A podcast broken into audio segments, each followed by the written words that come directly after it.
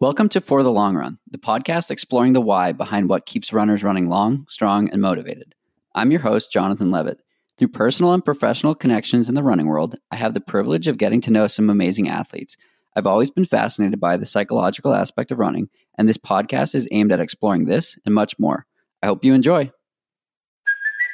Hey, it's Kaley Cuoco for Priceline. Ready to go to your happy place for a happy price? Well, why didn't you say so? Just download the Priceline app right now and save up to 60% on hotels. So, whether it's Cousin Kevin's Kazoo concert in Kansas City, go Kevin, or Becky's Bachelorette Bash in Bermuda, you never have to miss a trip ever again. So, download the Priceline app today. Your savings are waiting. Go to your happy place for a happy price. Go to your happy price, Priceline. Welcome back. Today I have Adam Merry joining me on the podcast. Adam, thanks so much for taking the time to chat. What's up, Jonathan? Thanks for having me, man. Stoked. For, sh- for sure. So, first question uh, it's always a tough one. Uh, who is Adam? Oh, man. So, I've been listening to the podcast for a long time. And, uh, you know, Jonathan, I wanted to have a really good answer, and uh, I totally don't. Uh, so, I'm just going to wing it. Uh, I'm just a guy, loves to trail run and be outside in nature. Um, I work at the Monterey Bay Aquarium, uh, so I'm pretty interested in ocean conservation. And uh, I've got a wonderful wife and three furry mouths to feed. Three furry mouths. Talk yeah. about those. Uh, so I've got a dog named Dipsy. He's a Shar Pei Lab pit bull mix. He's hilarious. Um, ton of energy. He's like two years old. And then I've got two cats which makes for a very interesting dynamic with the dog. Um, but they're all friends; they get along. Um, one Maine Coon and then one like domestic short-haired tabby. Nice. Well, we got connected from our coach David. Um, yes, I I asked man. David. Yes, the the man. He's not a myth, and he's definitely a legend for sure. Um, Hundred percent so, agree. So I asked him who who he recommends that have uh, have have interesting stories that um, in sort of my goal of um, you know the first 50 episodes of the podcast or so were were with elite and professional or with professional athletes. And um, i know you're on the elite side but i'm trying to figure out like what's the direction of this podcast? Well you know how, yeah. how do i how do i continue um, because you know there aren't you know endless professional athletes that are you know open to open For to sure. having conversations on the podcast. So um, yeah, just always always exploring um, new new ways that I can connect with the with the running community. And um, your name was at the top of the list, so uh, oh, here we are. So awesome. Uh, so he tells me that your your background with other sports into running was really interesting. So do you want to talk about that a little bit to to kick it off? Sure. Yeah. So, um, I guess that is kind of interesting. I don't know if it's atypical, but um, yeah, I've been doing sports my whole life. Um, I've just always been a really active kid. Like, grew up skateboarding, surfing, um, playing soccer, baseball. You know, kind of traditional American sports um, since I was a kid. Um, had a short, very short stint with competitive tr- uh, track in like middle school, and I uh, grew up in California, so the competition is pretty stiff. And I just remember going to a track meet and just being like, "This is not for me. Uh, I'm like dying out here and getting like last place is crazy." So um, then in high school and college, I played football. Um, and that was kind of my main focus. Um, so was super into it. Um, played at a Division three school in LA, um, and then yeah, like had never done any distance running uh, at all. Like the, I think the furthest I'd probably run as of college was like a mile, you know, for football. Um, and then, yeah, after college, um, I ended up like finding myself in my hometown working at the Monterey Bay Aquarium kind of unexpectedly and met this guy, um, who's now like my best friend, Ryan Cronin, who was a distance runner and in invited me to like come on a run and I was like, yeah, I'm like looking to get back into shape. And it was supposed to be like a four mile run, but you know, it's probably happened to a lot of people. It took me on like an eight mile trail run. Um, and it was really fun. And I just remember at the end of that, just being totally surprised that I was able to do it. And it wasn't overly painful or anything, and and so that kind of got me like hooked on on distant quote unquote distance running. You know. And when did when did you realize that um, this was you know this was your I don't want to say your calling, but like the next step? Oh man, yeah. So um, it kind of continues on with that story. Like uh, later, like a couple months after that run, I asked him like, dude, like, what do you think? Do you think I could do a half marathon? And he was like, oh yeah, definitely. and I was like, well, how fast do you think I could run it? And he thought for a second, and he's like, man, I bet you could go sub 130. And I, and I had no context for what that meant, but I was just like, okay, like sub 130 sounds you know, good. Yeah, it sounds good. Yeah, and I, you know, I'm I, I have like a competitive background, so it was like something to just kind of work toward. Um, and so yeah, my first uh, race was the Monterey Bay Half Marathon, which is beautiful. Um, yeah, and I ended up coming in at like you know 129. Like I, I somehow did it. Um, it was very. I don't even remember because it was like three, four years ago, but it was, I think it was kind of painful, but really amazing to be like coming in. You could hear the announcer like, you know, counting people down, like, you're going to make it. Um, so that was really exhilarating. And then a couple months later, I ended up doing a 50K with him on New Year's Day because um, it was like, oh, yeah, I've done a half marathon. Might as well do a 50K. um, and so that was like major, obviously. Uh, I had had no uh, good training, really. Um, and yeah, just I think I was out there for like five hours and 11 minutes. And it was just amazing. You know, the full gamut of uh, ups and downs during that uh, cramps, running, getting passed by people who I had passed earlier on in the race, and so yeah, right. totally hooked me. what were you thinking about on that first uh, ultra line, ultra start line?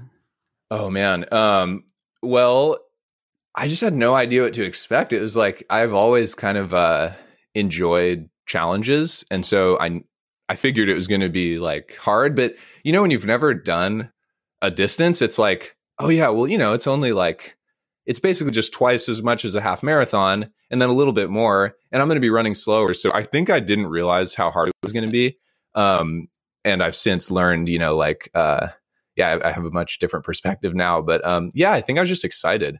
And uh, it was a really good vibe. And i remember being like nervous putting my hand up when the guy was like who who's uh, first 50k is this? He, who's standing here? And i was like one of the only people that put my hand up. And uh, i don't know. It was a good time. And you had never run beyond a half marathon at that point, right? Yeah. So I remember distinctly like descending down into uh, Bear Gulch, like, you know, at 13 miles, and my watch rolled over a half marathon. I was like, all right, this is the furthest I've ever run. and then we had like a big old climb coming out of Bear Gulch. But um, yeah, no, it was it was really awesome. And my friend uh, ran it with me. You know what I mean? So he mm-hmm. he had run a, fif- a couple 50ks, I think, and many marathons. He's actually from Boston, so he'd run the Boston Marathon a bunch of times, and so he ran with me. So it was really cool kind of bonding experience. Cool. And what um what is what does running mean to you? Oh man. Um you know, I think running is just to me it's like such a great metaphor for like life and it has, has so many proxies like um to me like one of my uh, coworkers at work a few years ago had told me this thing he's like how you do anything is how you do everything and so I approach running. Um, I try to be really mindful, um, appreciate the day to day. I really love just getting to go out for one to two hours every day and like be outside, uh, appreciate the weather, um, stay physically fit, um, be disciplined, and have a long term focus, um, and just focus on doing the best I can that day. And I love doing all the little things like trying to you know, eat well and um, like do my recovery. And so I, I think it just it applies for me to like other aspects of my life. Like I love to cook. And so I kind of approach cooking in the same way. I think I've learned how to approach other aspects of my life with life with the same discipline that I've learned through running. Yeah, I think it's cool when you can take what you learn in running or take what you learn in life and apply it um, you know, uh, op- not op- in the opposite way, but apply it back and forth. Totally. Um. So now, what's the goal? What what what are you what are you chasing? What's your focus? How are you handling um, life in in 2020 as a runner, at least? Oh man, well, Um, I think my goals are like largely the same as they were pre-COVID. Um, it's just it's got a the path is slightly different now. Um, so I really only started training in earnest um, maybe like a year and a half ago. Um, so like last year was kind of uh the first year where I felt like I started to have some success and I could see the results of my training. Um, and so this year I was like, oh man, I'm going to like, you know, race and really like, you know, practice becoming a better racer, um, which is different than just being fit. Um, mm-hmm. And so, yeah, like my long term goals are, you know, like I, it's it it maybe sounds audacious, but like I'd love someday to be competitive at races like Western States, CCC, UTMB. Um, but yeah, I realize that's like a a, a several year journey from where I am mm-hmm. today. Um, so it's just, you know, this year's been great for training. Um, I've been lucky to be healthy.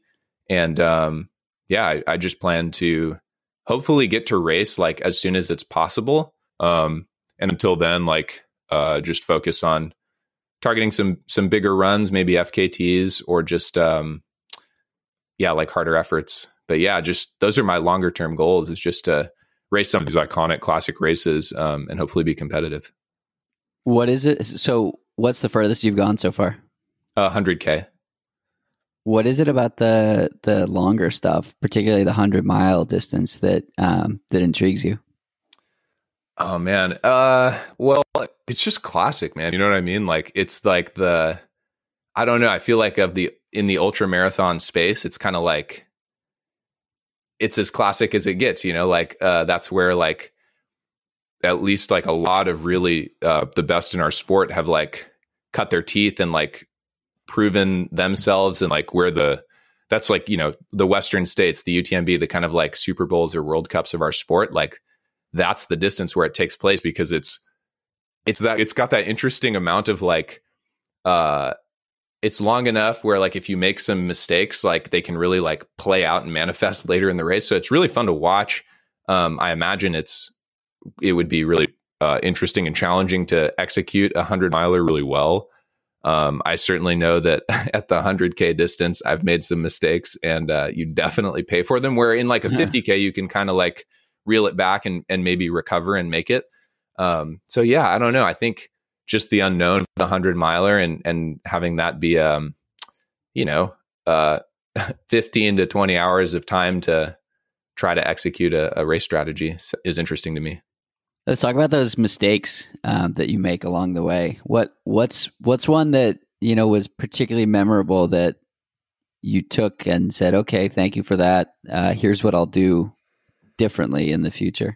Oh man, well, uh, definitely like with that specific question would be uh, Black Canyon this year.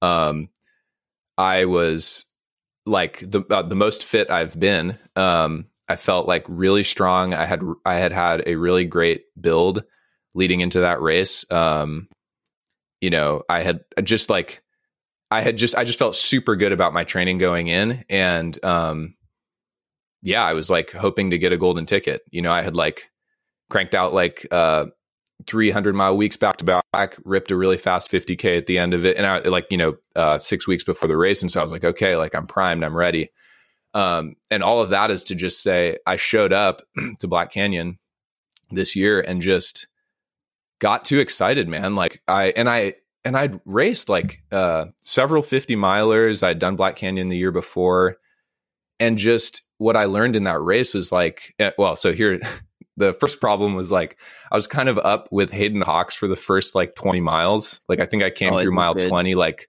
a minute behind good. him. Yeah. Uh, which was like uh, I should have known like th- that was a bad call. um, but yeah, just kind of blew up like at mile 30, you know, just kind of the wheels started seriously falling off. I skipped an aid station, which was a mistake. Um, so I got dehydrated because it got quite quite hot. Um, and just kind of watching all that work I had put in and like it just kind of was like slipping away, you know? Um, mm-hmm. and one thing I, I was lucky enough to have uh, one of my buddies uh, pace me from, I don't know, I guess it's like mile 38 to the finish. Um, when you can pick up your pacer. And you know, I was like pretty low. I was like, damn, dude, like I'm not going to get the golden ticket. Like I don't know. And he encouraged me to to finish if I wanted to finish, and I'm really proud that rather than just like throwing in the towel, um, that I that I did finish the race. Um, I don't remember what my time was. I think it was like I don't know nine nine thirty or something like that. But it was just like I did finish. But what I learned in that race was like it's I don't need to practice getting more fit. Like I'll get more fit through training more. What I need to practice is racing against like elite runners or like the best in the world because it you've got to really have this confidence to like race within yourself and not get caught up you know with Jamil Coury like running behind you with the camera or like oh man I'm like kind of off the front this is really cool I'm feeling great yeah my heart rate's high but it's all good it's like it's not all good so uh right. yeah and then I I kind of a, a month later wanted to apply those lessons in Pioneer Spirit, this uh, 50 miler up in Cool, California. And I was really proud. Like, obviously, I wasn't fresh or primed for that, but um, I stuck to a plan, like, didn't get caught up trying to race at the front and ended up coming in the top 10. So that was cool. Um, that's, yeah.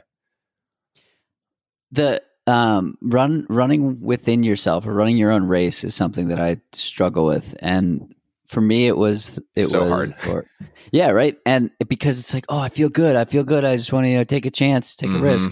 Um, but there's there's taking a risk and then there's like taking a calculated risk. Totally. Um, so how how do you practice that? How do you how do you get to a place where you're you're not um you're not you know letting the foot off the gas too much but you're also right. not you know, going uh, zero to sixty right right from the gun. Yeah, no, totally. And it's I guess um, I know David has mentioned to me that like especially someone with that like me who has more of a sprint background, like I need to be really careful about getting going too fast too early um because that I'll have a bigger chance of like blowing up. But you know, I really believe um which was kind of the goal for this year that like you you learn that through practicing racing at whatever level you're trying to race at. So like if I want to compete at the highest level, like I need to compete with other runners at the highest level to practice that discipline um, and self belief and just you know ultra racing. You know this is like it's a war of attrition. You know it's like just wait for people to to do themselves in. Like if you can have the the confidence and self restraint to just run your own race, like people will come back. You know, and I think that just comes through practice racing. Definitely. Um, what are some of the other sort of uh, I guess lessons that that you've learned from David that have translated into um, tangible progress out there? Oh man, like well, I mean, you know this. Like David is just like an awesome guy, uh, really supportive, kick-ass coach. Um, but just, I mean, probably the most tangible one because um, I've only been working with him for like I don't know, like six weeks or two months. Um, but the biggest difference I've seen immediately, I guess, two like one's physical and one is kind of emotional. Um, mm-hmm. The physical one is just I wasn't running uh, enough easy easy runs like yeah. before I started working with him. So I've noticed that um, by running easier, like basically I run easy like except for twice a week, you know. Um, right. And there's like two workouts per week, uh, or like one workout and then like a long run with some work in it. And I just noticed that I show up with more energy for those, not only mm. physical, but mental energy. Um, and so that I, I've felt a lot stronger um, since I started doing that. So that's like, you know, uh, has been really great. And then just, I've really felt like um, so uplifted and encouraged by David's like words of affirmation just in in our training log you know? Like it's mm-hmm. it's really cool to have someone who believes in you so much and validates you on a daily basis that you know i kind of feel like obviously like my wife and friends do that as well but like i don't know it means a lot. So i think to me that's been really um beneficial just to have like to kind of build my own confidence and yeah that's been really great yeah i think uh, both are are huge um on the physical side that was the biggest thing for me i was if i if I didn't run a run at you know seven thirty or faster, it was a wasted right. effort. And yep. now it's like I literally haven't had a run below an eight minute average in in two months. Hell yeah. And like I'm I'm running trails and Yeah. and so the like the the pace doesn't matter. totally. And um and it's I think it's huge and it's you you stay fresher, you stay more excited when you get to go fast. And I haven't had a workout in a few months and when I do I'm going to hopefully not, you know, overdo it, but totally. I'll be re- I'll be ready. And then, you know, the the Wednesday workout and the Saturday spicy long run is Yeah. is great. And like that's the you know twenty percent of the weekly work, Yep. um, with the rest of it being super chill and super easy. And I think I think it it lends for an interesting and a different experience with running. I mean, prior to the the COVID shutdown, I was running with coworkers, I was running with friends who are, you know, all different paces. And the cool thing is like you can run with someone who like who you're slow is their fast. Oh yeah. And like giving yourself that grace to be able to do that. Totally. Well, and I don't know about you, but like for me, as soon as I started running easy more often, these little niggles that I've had for a long time, like have gone away. Right. Um, and so I don't know. That's been like another great side effect. Yeah, for sure. So the the other piece is the, you know, relentless enthusiasm and and positivity and I think that Oh yeah. um i i didn't think i needed that and and it's it's funny like how much i look forward to that on a regular basis and there are so many people that i think need that now more than ever like you're awesome you're great this celebrate that and Hell yeah. um i think it's i think it's so important Positive self talk is the way, man. yes so how did you guys get connected Um, well, uh, real talk. I hit him up like, um, I guess it was like August or July of last year, just through his website, you know, and obviously like, uh, he's kind of like an icon in the trail running space, at least in my opinion. So I had been aware of him for years and, um, like he's also thrown down like some ridiculous times on my Yeah. local uh, right trails out here. So uh yeah, I just hit him up and was like, hey, like, you know, um would would love to work with you. Kind of just short intro email and, and he didn't have space at the time.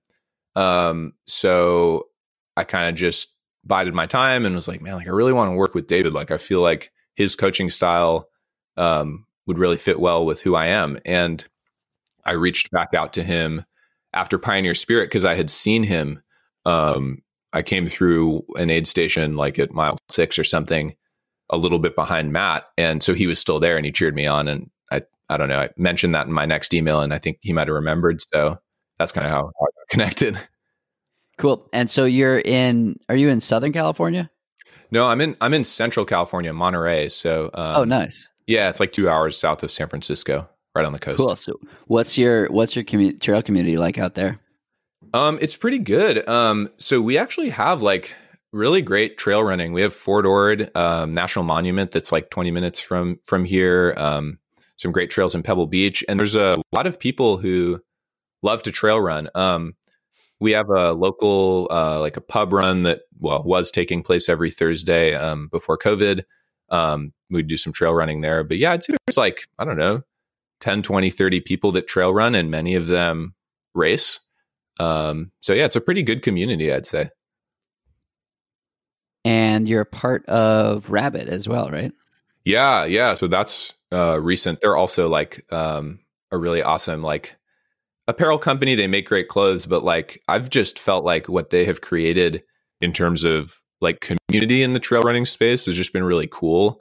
Um and I've followed like a lot of their athletes for a long time and so and I, and their presence at races, it's just I don't know, it's a really cool um company and brand to be uh, a part of. Definitely. So let's talk. One of the things you mentioned is that your professional career is about ocean conservation, and, Yeah. and we're in this time where um, I think more needs to be done about environmental issues, among many of the other issues that that Yeah. work. Um, how, where did that interest come from? Is that always something you wanted to be a part of? Uh, talk to me about that. Oh man. Uh well, honestly like de- definitely not. I mean, I I grew up in Monterey, so I grew up going to the aquarium like uh as a child. Um so it was always kind of like I think for a lot of people who live here, it's like a real focal point in the community. So it was always like on my radar, but never as somewhere to work, you know, because I wasn't um, and uh, interested in marine biology, like as a field of study in college. Um, and until you like actually work there or look for a job there, you don't realize like, oh yeah, there's like, you know, um, hundreds of staff members, many of whom are like not aquarists or you know animal care staff. So um, yeah, it kind of um, happened naturally. Like after I graduated from college, I wanted to do software development, and there just happened to be an internship opportunity there, which turned into a job. Um, but for me, I've found like I've worked there for six years now, and um, man, like working for me, like working at a nonprofit or any kind of like mission driven um, organization is it just is awesome because at the end of the day, like I think we all deal with like um, BS like in our jobs or like in in our life at times, and so it's just really nice to be able to like at the end of the day feel like okay, like I've I've done some good here, even though I had to put up with a bunch of crap or like maybe this special project I wanted to do isn't going to happen. Like, um, I'm still helping to like further like um, conservation of the ocean, you know. So it's been cool in that regard. What does day to day look like? Um, so I uh, manage our multimedia engineering team in exhibits. Um, and basically, what that means is like we're a team of uh, four technology professionals, so like software developers, um, people with hardware experience, and we're responsible for everything on the floor at the at the main aquarium that has a screen. So whether it's like digital signage or a video wall or um, a, some kind of game that's interactive for uh, guests, we mm-hmm. build and maintain those experiences. So a day to day looks like um, operational maintenance. Honestly, like when we're open, if things um, break, we have to fix them sometimes, and then uh, we have like new product development that we work on constantly for our future exhibitions. Got it. And how has 2020 impacted that? I'm guessing quite dramatically. Yeah. Um, well, so we're really lucky. Like we uh, are like, you know, primarily like software developers. Like we're working on um, 3D experiences, um, like 3D games. Uh, a lot of the time are web applications, and that's really remote friendly. So when we um, when shelter in place went into effect in California back in March, we kind of just didn't miss a beat. Like we already like manage our work uh, using Trello, and so we just like went home and continued to do work. Um, so it wasn't that big of a change, but um, I think for a lot of other um, staff at the aquarium, it was quite quite challenging. Cool. Um, one of the things I like to discuss on the podcast is balance or lack of balance, or mm. you know whatever your interpretation of balance is. So it sounds like you know you've got a lot going on. It's you know busy a busy time in the world. Um, how how do you how do you find balance or do you find balance? Um well i find i guess like i think balance is an important thing like conceptually and um i try to be like balanced and measured in life in general you know? Um like i think too much of one thing is, is probably not good all, all the time if you're doing that all the time but you know i do feel like um running for me is definitely like a, a focal point in my life. Um, and I guess like to me, spending an hour or two each day running helps me be a better person in other aspects of my life. Um, helps me um, like feel more focused and kind of like I've done something for myself when I show up at work. Um, it helps me be a more, I think, like relaxed and uh, supportive husband to my wife. Um, and I think just in general, like, you know, I probably feel more confident and um, satisfied with my running because I have um, other things in my life that are um, satisfying or, or um, adding value. Like I have a job or I have a wife, right? I, I, I feel like, um, yeah, like balance in that way for me, like having a diversity of things that you're doing for me, at least, mm-hmm. like, um, allows me to to work harder at any one of those things because I know all my eggs aren't in one basket, you know? Yeah, and I think it, it ebbs and flows. So Lindsay Crouse talked about this um, in our episode, and she said hmm. it's you know it's like a triangle, and and the triangle yeah. is never the same shape or never the same type uh, Totally. all all year round and i i think it's good i think like eh, she said you know sometimes it's it's obtuse sometimes it's acute and Yep. and um, whether that's the running side or the life side or the sure. you know whatnot but it can't it can't keep going further and further and further in one direction because then the triangle breaks Oh, definitely. I totally agree with that. That's a great metaphor. Yeah, it's eh, she's she's definitely good with the words. Yeah. Um, so I was browsing through your through your Instagram, and I'm I'm very curious about one of the things that you posted Oh, okay. specifically rela- related to the trail community and um, the lack of diversity in the trail Yeah, community. yeah. So you you are a mixed race man, as you as you wrote about in Yep. in this post, and I'm curious what's what's your experience like in the in the trail community? Oh man, yeah. Thanks for asking. Uh, so I guess I want to start out by saying, you know, I personally have always felt like really welcomed, included, um, and like just my my participation in the trail running community has always felt like celebrated and welcomed. So like I I've had a really good experience in that regard. Um, and I love like I feel like there's so many amazing, awesome people um that come together because trail running is kind of like you got to be a little bit crazy to to want to do it. You got to love Right. nature, and so I feel like it's a lot of like minded people um, Right. doing that. But um, I guess particularly like as it relates to diversity, like it's just a fact. Like we can all see it. Like there isn't a lot of diversity in the sport, and so you know it. It's something I've kind of struggled with my whole life. Like growing up in Monterey, like being um, multiracial, like black man. It's like I went to a, a private school, like from fourth grade on, and so it was a very white private school. Um, you know, I Monterey is predominantly white community, and so I've I've always like felt like I'm surrounded by white people. It's not a bad thing. I I have like most of my friends are white, so it's a good thing. Um, it's just when it comes to trail running, it's like, oh man, it's such an amazing, beautiful um, sport and activity and thing that we all get to do together and that like enriches, I think, the soul. And so to me, it's just like, man, like to increase like part- participation of people of color in trail running, it, I think one of the best things we can do is like increase representation in the sport, um, in our media, like this, like a podcast or, uh, um, you know, photos on brands' Instagrams. Um, help try to support uh, people of color who are racing at all levels or participating at all levels, so that um, other people of color see that and can um, see themselves in trail running. Because I think oftentimes it does present or kind of appear as like a very white sport, and it doesn't. It, I don't think it inherently is. You know what I mean? Yeah, it's it's really interesting. I was listening to Camila Journey on the Morning Shakeout podcast, and um, as a as a black distance runner and marketer, she comes to it from a very interesting perspective in that she's she has lots of industry experience and sort of seeing the behind the scenes of how how it works.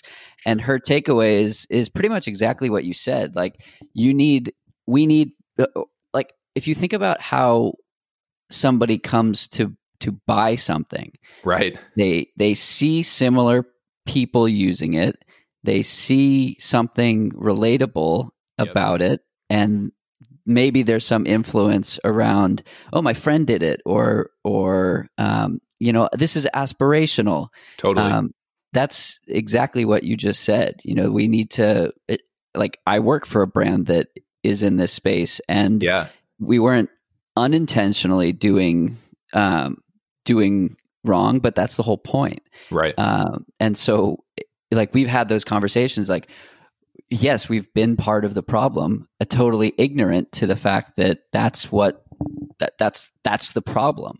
So it's it's been fascinating to to be a part of these conversations and then hear people who are having that experience and and um, hearing that like it is representation it is seeing similar looking people it is seeing that aspirational oh this could be me too Yep. um, that we need to we need to focus on so totally. um, yeah it's awesome that that um, that's sort of that's the takeaway Yeah, and just to like uh, kind of like I don't know, build on something you just said like I mean, the fact that we're all having these conversations I think is like so amazing and important and it's part of part of the journey, right? Like I just growing up like my whole life there's been like eh, you know every time like the the the topic of race would come up in social studies or like just in conversation it always felt like oh god like everyone's kind of looking at me like I'm the only black guy in the room it's like very awkward but now I feel like in this moment, right? Like there's a lot of terrible things that have happened, but one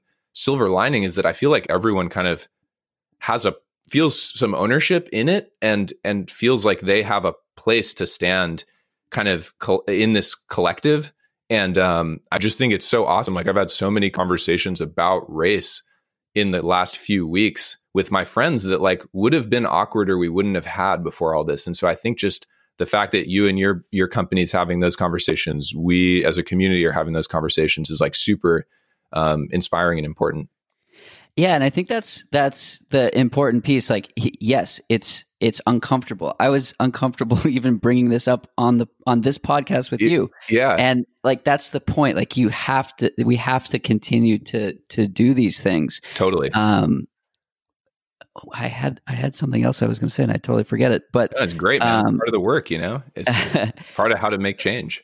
Yeah, and and I think the the cool part about it is that it's it, the analogy to running is so perfect in Mhm. this or any type of systemic change, right?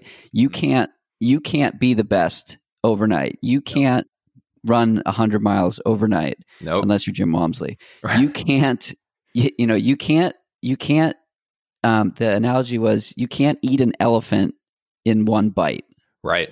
Totally. Um, and so, just like running, each brick helps, and every workout, every run, everything adds up. Yeah. And so, somebody said to me recently, um, I was talking uh, again within our company, and sh- her feedback was think about what you can do differently tomorrow, and the next day, and the next week, and the next month, and just focus on that. Because it's so if true. everybody does that, Yes. that's that's progress. Yeah, because we all have our own networks, you know, and so you have a conversation with one person, it can just spread so uh yeah, so easily. I love that. So what what has been the most surprising thing that's happened for you personally in the last couple of months? Um well, I I think honestly like um oh man, there's there's kind of a lot of stuff, you know. Um like uh working with David has been awesome. Like uh I don't know, just being on this podcast with you is crazy. It's super I'm honored, but like I think one of the coolest things has just been on a personal level to have kind of like found a a voice in in all of this um as it relates to like um Black Lives Matter and and the black experience like man growing up multiracial is at times very confusing um and I've just uh, to be honest with you man like in the last like couple months or or, or weeks um growing up it was like you know especially when you grow up around like white people it's like i'm not i'm definitely not white. Like i don't look white. You know my mom's black. Like i'm not white. So i'm not white enough but i'm also not like black enough you know what i mean? So there's this kind of like feeling of not belonging or like the experiences i have like oh i'm not um i'm not like 100% black so i can't maybe like i don't it doesn't count but like lately man just it's like i have been discriminated against. Like i i have these experiences that i can share um and it's just been so powerful because like i don't use i, I have not historically used social media to really talk about anything of substance which i kind of regret now but um at least like lately like i made this post about my own experience in monterey like um with racism and i had like coworkers and friends talk to me and and and just thank me for posting that because they had conversations like with their kids about that and just seeing that like man like engaging in that dialogue um is important and like making a post on social media um can actually make some change. Like for me personally, just like that has been um, amazing. Just finding that like participating in dialogue and discourse online can be a really powerful and positive thing.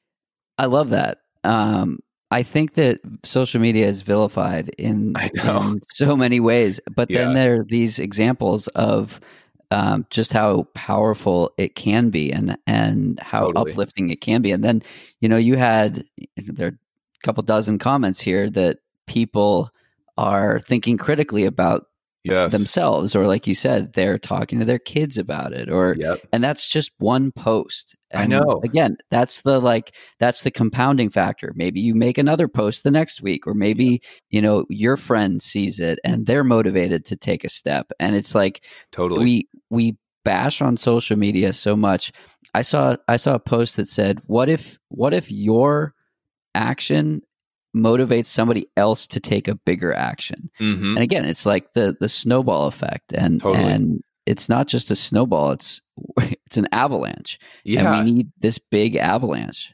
It's so true, man. Yeah, it's all about how you use it. It's a it's just a tool, you know. What what pushed you to make that post? I just I had like a feeling, you know. Um, I um, my wife is white, and she had been educating herself um, in the wake of the murder of George Floyd. And like she had been making posts and other friends of mine had been making posts. And, and like I said, like I don't typically even post to social media. And so it was just kind of like, man, like, but I feel like I should say something, but I don't even like, you know what I mean? It was kind of just like I had this like nagging feeling. And so I just felt like, you know what? Like, I just, I'm just going to say something and I'm just going to talk about my own experience as it relates to living here in Monterey. And so it was kind of just like I felt like an obligation to do it. I mean, I'm really glad I did. Yeah, it's um I think it's just taking chances and and taking yeah. risks and and like I was saying, like I find it to be horribly uncomfortable, but that's that's yep. the point. Like I grew up in a very white town uh, where the Metco program existed, mm-hmm. and Metco is for those not familiar, literally, you know, busing in inner city um, people of color into yeah. a very white suburban town. And for the first probably 15 years of my life, like those were the only black people I saw. Mm. Um, yeah. And, you know, in addition to, there were, there was a, an area, um, there was an area of of my town growing up where it was lower income housing, and um, that's where the African Americans lived in our town, and yep. it was just like a very sheltered, um, a very sheltered experience. And again, it's not there was no malicious intent. There's no. It's just like yeah, ignorance, and that's the that's the problem. And I think a lot of people are discovering that, and it's totally. been fascinating to to have these conversations with um, my high school friends, with my again mostly white friends, with yeah, um, with one Indian guy, and so he's been the the um, representative of person of color, yeah, uh, in in our group, and he's like, I kind of look white, and and I have a family business, and um, he he had a fascinating uh, experience because um, again he was he was like the only one in the group but but then looking at our our college group, mm. um, it was it was about half white, um, a handful of of Asian Americans, and then one uh, uh, one of uh, one of our friends was uh, or is half black as well, and gotcha. he he had an afro in college, and oh, yeah. It was it was awesome. And when we graduated, he cut it. And the reason that he cut it was so that he could get a job. Mm. And he he acknowledged that uh, at the time and it took it so that was 2012 about a about like 3 weeks ago he sent us a message and was like I didn't even realize what I was doing and that mm. that was like institutionalized racism that I was just like accepting without question. Yeah. And he was like, "Oh my god, that's that is wild that he didn't even think about it and he was doing it. Yeah, it, man, that hits hard. Like my my mom, uh, who I think I've mentioned is black. Like she has um, worked. She's actually this the uh, chief human resources officer at the Monterey Bay Aquarium. So she's worked there for like thirty years, mm-hmm. and she used to have a badass afro when I was born. You know, like this really awesome afro. Yeah, and just yeah, like same thing. Like watching her kind of um, conform to um yeah that's the word yeah these norms and expectations of um you know a white uh business world is just like it's what she had to do um and and uh it's cool now at this point to uh have many companies be kind of celebrating and welcoming and trying to increase diversity and and representation and all that. But yeah just to kind of agree with what you're saying it's just like yeah it's uncon it's it's unconscious or like just part of what you have to do and you just accept it because it's institutionalized or you know systemic. Totally. So what are what are you excited about uh 2020 and beyond? What what what are you looking forward to? What's um what's what's keeping you rolling? Oh man. Uh well just i really do believe in like the like long-term approach to training and running um i guess life in general as well. But just like um, yeah, as it relates to running, like uh, I am planning on racing um, several golden ticket races next year, so that's like really exciting. Uh, hope to get to hone my craft before then uh, at some races, uh, but we'll see. But yeah, no, I'm really excited about that and just um, continuing to kind of like um, immerse myself in like uh, David's training program and and and see how that goes and just kind of I don't know. I don't mind. I actually love the the day to day kind of um, yeah training experience, and so to me, that's like so satisfying, uh, just in and of itself. You know. Did you did you learn that recently, or has that always been your approach?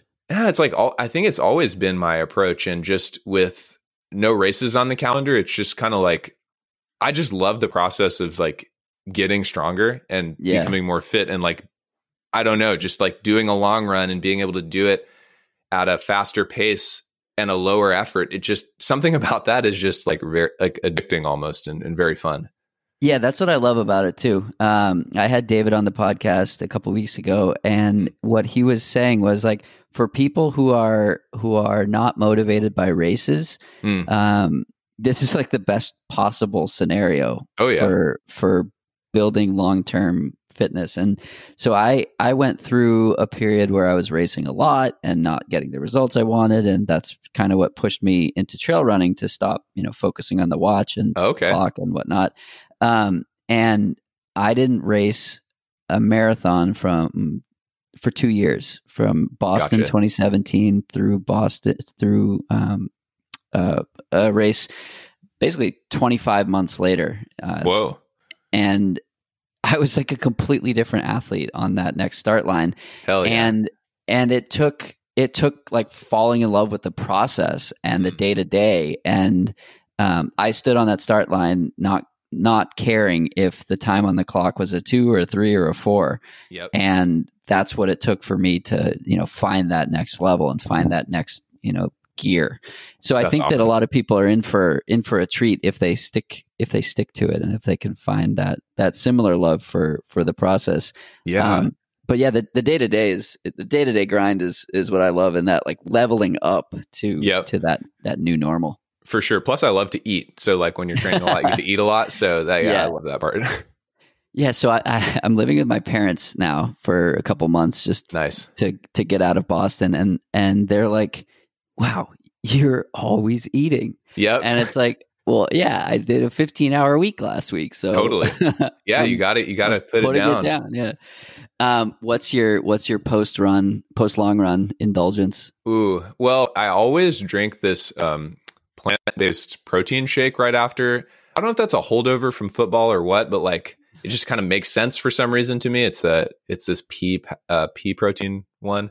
Um, so I drink that and then um, usually try to eat like a banana or something.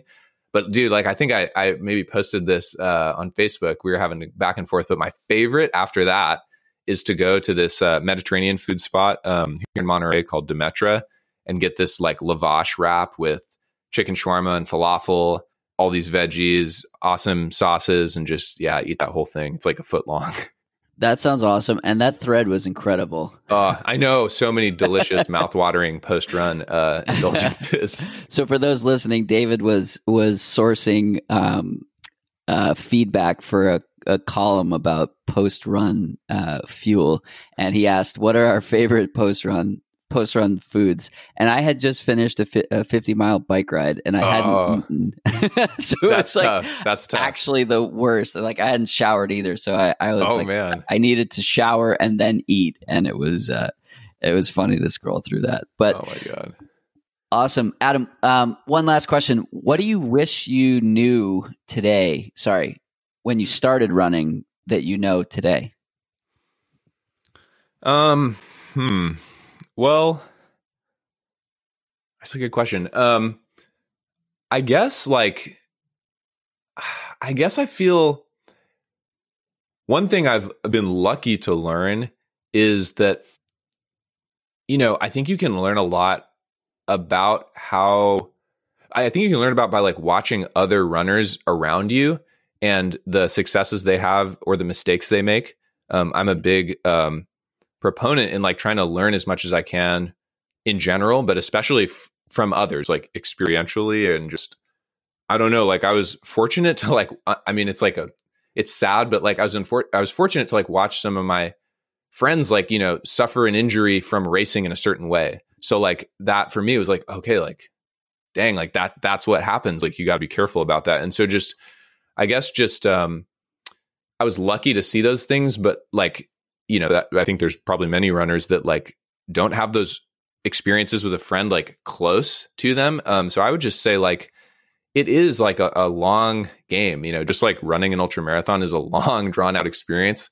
The process of like training for ultra marathons is a long drawn out experience and just um, being patient and like focusing on uh, learning how to appreciate the day to day and like honestly like if you don't love that you maybe it's not the sport for you but like you know it's Right. uh i really think like patience and long-term focus is like the way and i think had i learned that earlier maybe some of some of these niggles or smaller um things or fits and starts i had in racing like uh might have been um easier or better Awesome.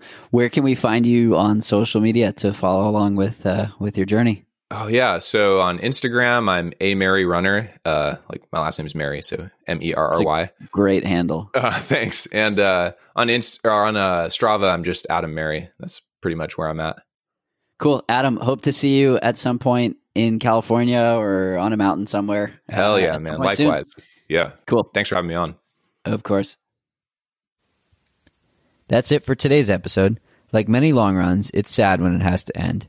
I hope you join in next week on For the Long Run. And in the meantime, happy trails. If you've enjoyed this episode, it would mean a lot to me if you shared it so that others can find it and enjoy it too.